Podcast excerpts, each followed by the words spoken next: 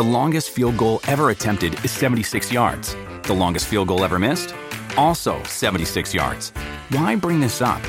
Because knowing your limits matters, both when you're kicking a field goal and when you gamble. Betting more than you're comfortable with is like trying a 70 yard field goal. It probably won't go well. So set a limit when you gamble and stick to it. Want more helpful tips like this? Go to keepitfunohio.com for games, quizzes, and lots of ways to keep your gambling from getting out of hand.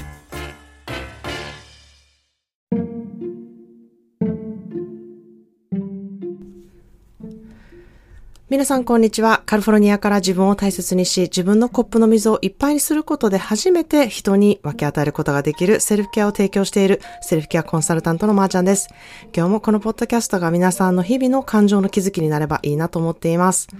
えー、皆さんいかがお過ごしでしょうか？えー、しばらく更新、更新してない間にいろいろ実はありまして、えー、まあ、エディオはね、コロナが大丈夫になって今日から会社に行ったんですけれども、まあ、その間、なんと Wi-Fi 問題があってですね、まあ、我が家の Wi-Fi のこう、ルーターの問題とかはなくってですね、ちょっと離れた Wi-Fi タワーでの接続問題があるってことに、えー、あの、会社側が気がついて、まあ、Wi-Fi の会社がですよね。で、まあ、Wi-Fi が命綱の私としてはですね、えー、なんとかしてお仕事をしないといけないということで、友達の家でお仕事したりとか、えー、まあ、カフェにももちろん行ったりとか、まあ、なんとかインターネットをどのように、あの、あの、手に入れるかっていうことをね、すごく必死でやってたんですね。まあ本当に家にね、Wi-Fi があるって本当にありがたいことやなって思いながら、あの、もうご近所さんにもね、えー、Wi-Fi を借りる、借りたい、借りたいなと思ってやってたんですけれども、まあ早朝だったりとか、まあ、あの、エディオカコロナっていうことで家の中までちょっと私も入るのもなっていう気が引けるところもあったりとかして、その人の家の前まで車をこうつけて、車内でお仕事するみたいな あんた誰やねんみたいなそんなことがあったりとか、まあストレスがもうこう一挙にあの、来る時だったんですね。まあそういうことってすごくあると思うんですよ。この問題、一週間ごとに来てくれたらまだなんとか、あの、タックルできたけど、なんで今日全部来るねんみたいな、そういうことってあるあるやと思うんですよね。まあ、その中で、うん、昔のポッドキャストのエピソードでもちょっとお話ししている、ここから、えー、車で6時間半ぐらい、えー、飛行機では40分ぐらいかな、のところに住む、えー、ゆかの、えー、友達のね、ゆかの家族が遊びに来ることになっててですね、まあ、それも、まあ、エディオのコロナの関係で、ちょっと今来たら映るかもしれないからみたいな感じで、まあ、あの、ゆかの家族は、いや、大丈夫やと思うでっていうちょっと気楽な感じの方だったんですけれども、この日くらいか、まあ一応テストでネガティブが出るぐらいからの方がいいかなみたいな感じで、その、今までこういう風にしようって思ったことができなかったりっていうことがやっぱ出てくるんですよね。まあそれで、うん、その変更があったり、まあめちゃめちゃわちゃわちゃしてたんですよね。で、それも、私たちのだけのその都合じゃなくて、その、まあゆかの都合っていうものもあるので、その周りの人もちょっと巻き込んだ、うん、都合の変化だったりとか、まあ、そういうことって、あの、ある、あるあるやと思うんですね。あまあ、そんなで、えー、そういうところに、こう、めちゃくちゃエネルギーを取れ、取られた数日だったんですけれども、まあ、こういうね、えー、ことって、いいこと悪いことって分ける方いるんじゃないかなっていうふうに思うんですね。いいことがあったから悪いことが起きるのは当たり前とか、悪いことがめっちゃ続いたから良いことがこれから起こるに違いないとか、まあ何をもっていいこととか、何をもって悪いことって考えるって人それぞれなのじゃないかなっていうふうに思うんですね。まあ私はどちらかというとその悪いこと、いいこととかではなくてですね、わ、もうタイミングむっちゃ悪いなっていうふうにね、えー、思う感じでこう受け取っていく。そしてわ、今めっちゃ自分ストレス溜まってるなーっていうふうに思いながら、じゃあどうやってそれをね、一個一個タックルしていくか。まあ、いろんなね、こう、障害物競争をやっていく気分で、えー、よしっていうふうにね、高めることが、まあ、できたらね、いいなって思いながら、でもストレス溜まるなとか、えー、これなんかめっちゃ大変やなって思いながら、えー、まあ、そんな状況にもね、強くなっていけるね、人になったらいいなっていうふうにね、え、私は思って日々過ごしていたんですね。まあそんなでですね、今日なんですけれども、今日は前回のね、ポッドキャストのエピソードでお伝えしていた通りに、リスナーさんが選んだエピソード集っていうね、テーマでお送りさせていただきたいなというふうに思います。まず私のポッドキャストの統計から出ている、よく聞かれているエピソードトップ5をね、まず最初に紹介したいなというふうに思います。えー、まあ興味のある方はね、ぜひこうメモっていただいて、これらをちょっと聞いてみてほしいなというふうに思います。まあなぜ580エピソードあるので、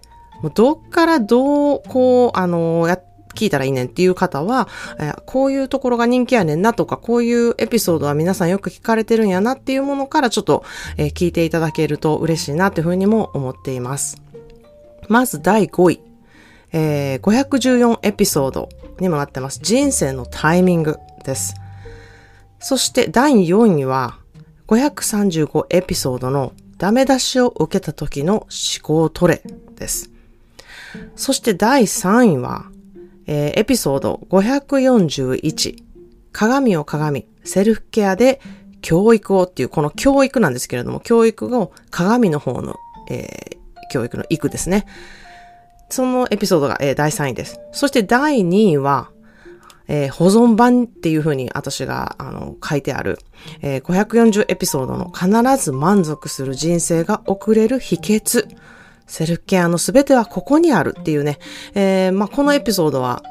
すべてのポッドキャストのエピソードをこう全部に一個にバンとまとめたっていう、えー、感じのエピソードなので、あの、このポッドキャストってどういうこと話してんのやろみたいな、あの方はね、えー、この540エピソードの保存版、必ず満足する人生が送れる秘訣。まあ、セルフケアをするとどういうことになるのか、セルフケアはなぜ大事なのかっていうところが、えー、ここで、え、わかるかなっていうふうに思うので、誰かに、え、このポッドキャストいいよっておすすめ、あの、される方が、そういうことしたいなって思う方があれば、ぜひぜひこの、えー、540番のえー、保存版を送っていただけたらいいなっていうふうに思ってます。もちろん、ご自身でね、これがいいなって思うエピソードが、その、えー、お友達も響くと思うので、えー、ぜひそういうふうな感じで、うん、あの、広めていけて、いけたらいいなっていうふうに私は思ってます。そして、ドラムロールなんですけれども、えー、第一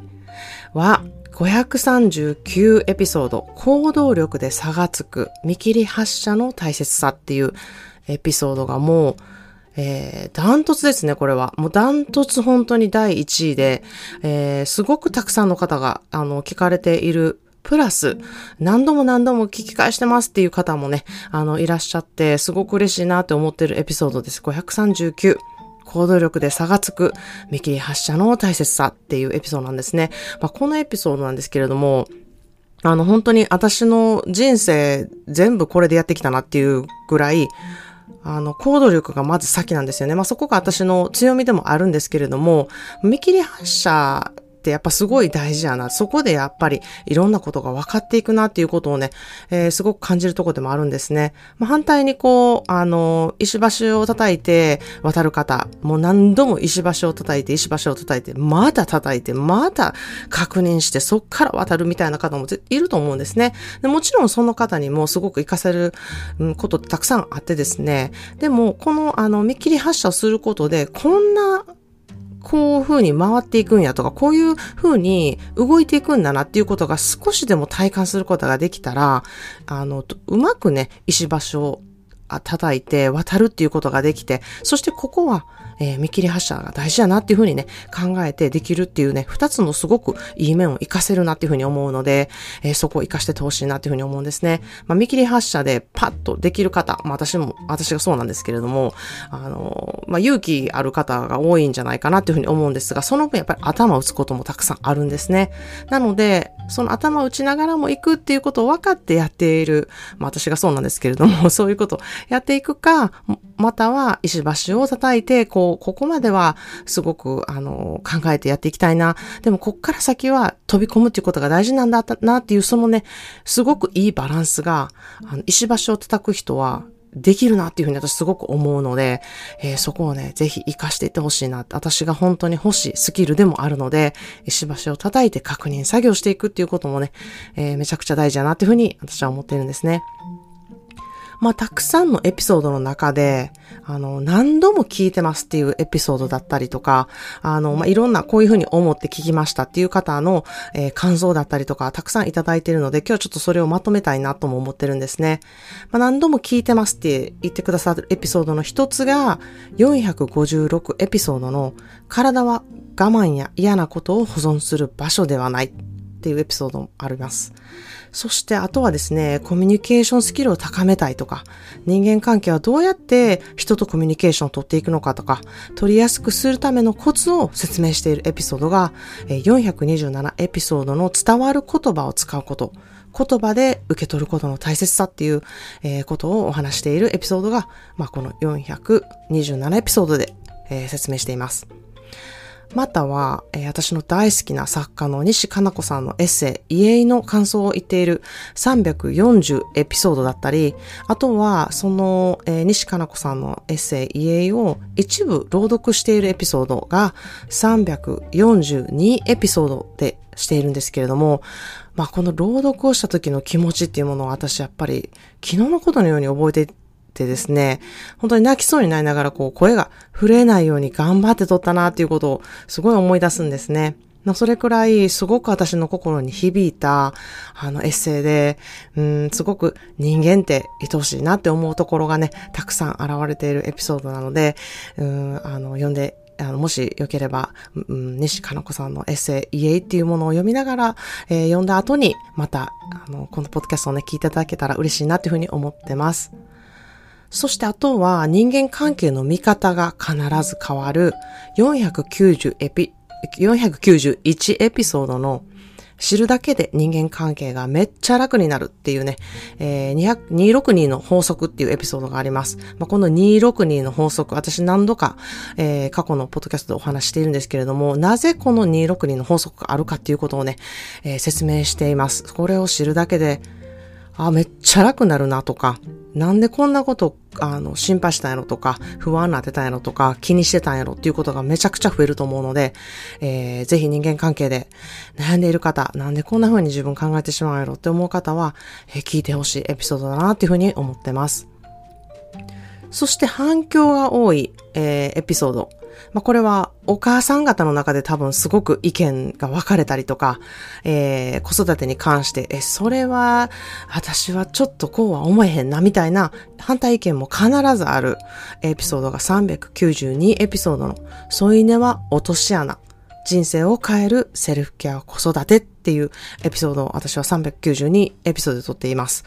えー、まあ、これはですね、まあ、私自身添い寝をしなくなって、まあ、しなくなってっていうか、添い寝をしない子育てをしているんですけれども、まあ、それで、あの、人生が変わったっていうふうに思ってるので、うん、それがあるから、うん、いいことも悪いことももちろんあるんですけれども、まあ、それを二つに、こう、順序立てて、こう、お話してるんですけれども、えー、いいことっていうのは何かっていうこと、それをあまり言っている人がいないっていうことから、私はちょっと声に、お題にしていっていきたいなっていうふうに、えー、思っています。なので、えー、添い寝って、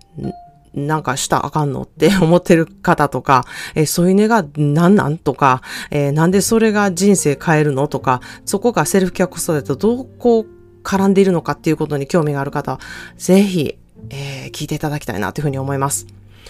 そして495エピソード大丈夫という言葉のお守りというエピソードは、えー、何度も聞いてね、大変でパニックになったり、しんどくなった時期を乗り越えましたという方のね、お声をたくさん聞く、あの、エピソードでもあります。そして私自身もよく使う言葉なんですね。この大丈夫っていう言葉。で、そして人に対してもめちゃくちゃよく私は使う言葉で、これは日本語でもなくてもですね、英語でも It's okay っていう言葉がね、本当にパワフルなように、人としてね、すごく大事なお守りの言葉だなっていうふうに私は常に思っています。えー、そして私の中で一番コメントめっちゃ多いなって思ったエピソードなんですけれども、それが私もちょっと勇気を出して撮ったエピソードの一つなんですけれども、546エピソードの妬まれやすいあなたへというエピソードです。これはですね、女性特有のこう、羨ましいって思う気持ちだったり、ジェラシーとか、えー、まあ、その感情ですね、それをどうよ、どのようにこう、えー、自分の中で、うんこう、消化していくか、えー、どのように活かしていくか、えー、それで自尊心にこう傷をつけたり、相手を傷つける人が減ったらいいなっていうふうに思ってね、えー、撮らせていただきたい、たいたエピソードです。SNS でね、えー、ちょっとざわっとする気持ちになる方だったり、一緒にいるお友達とか、仲のいいお友達だけれども、なんか、こう、羨ましいなって思う気持ちとか、ジェラシーに感じてるなって思う気持ちがある方、うん、そういうふうにね、思うことが多いなって思う方は、ぜひこのエピソードをね、えー、聞いてほしいなっていうふうに思います。そして、お豆腐メンタルの方に人気なエピソードは、えー、533エピソードの思考の奴隷というエピソード、そして450エピソードのへこまないメンタル作りとは、そして、えー、まあ、この二つがね、お豆腐メンタルの方にはちょっと人気があるんじゃないかなっていうふうに、えー、思っています。そして日曜限定っていうエピソードを私にいくつか撮っているんですけれども、その中から醜い甘え、ugly love っていうエピソード、そして HSP 気質で感情に忙しく引っ張られてしんどなる10年っていうね、エピソードがあるんですけれども、まあ、この2つのエピソードはすごく人気で、えー、何かとこう意見をいただいたりとか感想をいただいたりとかをしていますなので、えー、ぜひ聞いてみてほしいなというふうに思います。えー、それでは今日の一言 English をちょっとつけたいなっていうふうに思います。You are practicing who you are going to be. You are practicing who you are going to be. あなたはこれからの自分になる練習を日々しているんですという言葉です。You are practicing who you are going to be. あなたはこれからの自分になる練習を日々しているんですという言葉です。まあ、未来の自分、こんな自分になりたいというふうに思うのであれば、まあ、それを日々練習することでその人になれるっていうふうに私はすごく強く思っているんですね。それって、え、まー、あ、ちゃん、毎日ダラダラ生きてたら、ダラダラ、ダラダラする自分になるっていうことっていうふうに思う方いるかもしれないんですけれども、なんかダラダラしたらあかんっていうそのプレッシャーを日々に自分に向ける必要性は全くなくてですね、あ、こんな人になりたいな、例えばそれが視野の広い人になりたいなとか、いろんな考え方ができる人になりたいなとか、また人に寄り添える人になりたいとか、人のために動けるような人になりたいと思うのであれば、そんな人になれるように、まず自分の中にある、こう、障害物をね、一個一個取り除く作業、またはその障害物をこう自分のものとして認めていく作業がめちゃくちゃ大事やなというふうに私は思ってるんですね。まあ、これが、うん、あの、これからのね、自分になりたい自分へのえー、練習だなっていうふうに思っています。なので、you are practicing who you are going to be. あなたはこれからの自分になる練習を日々しているんですという言葉を今日は、えー、ピックアップしたさせていただきました。そして最後にですね、えー、397エピソードの、えー、私が基盤としているセルフケア12箇条というものをね、えー、言っているあのエピソードがあるんですけれども、そこで、えー、セルフケアリマインダー、セルフケアの12箇条を今日はもう一度お伝えしたいなというふうに思います。もしこの12箇条が、えー、携帯でちょっと見れるようにしたいな、キープしたいな、また見返したいなって思う方は、えー、公式 LINE からセルフケア12箇条希望というふうに送ってくださると、えー、私から送らせていただきたいと思います。ぜひお手元に置いて見返すことで、ちょっとでもね、えー、思考のセルフケアになればいいなっていうふうに思っています。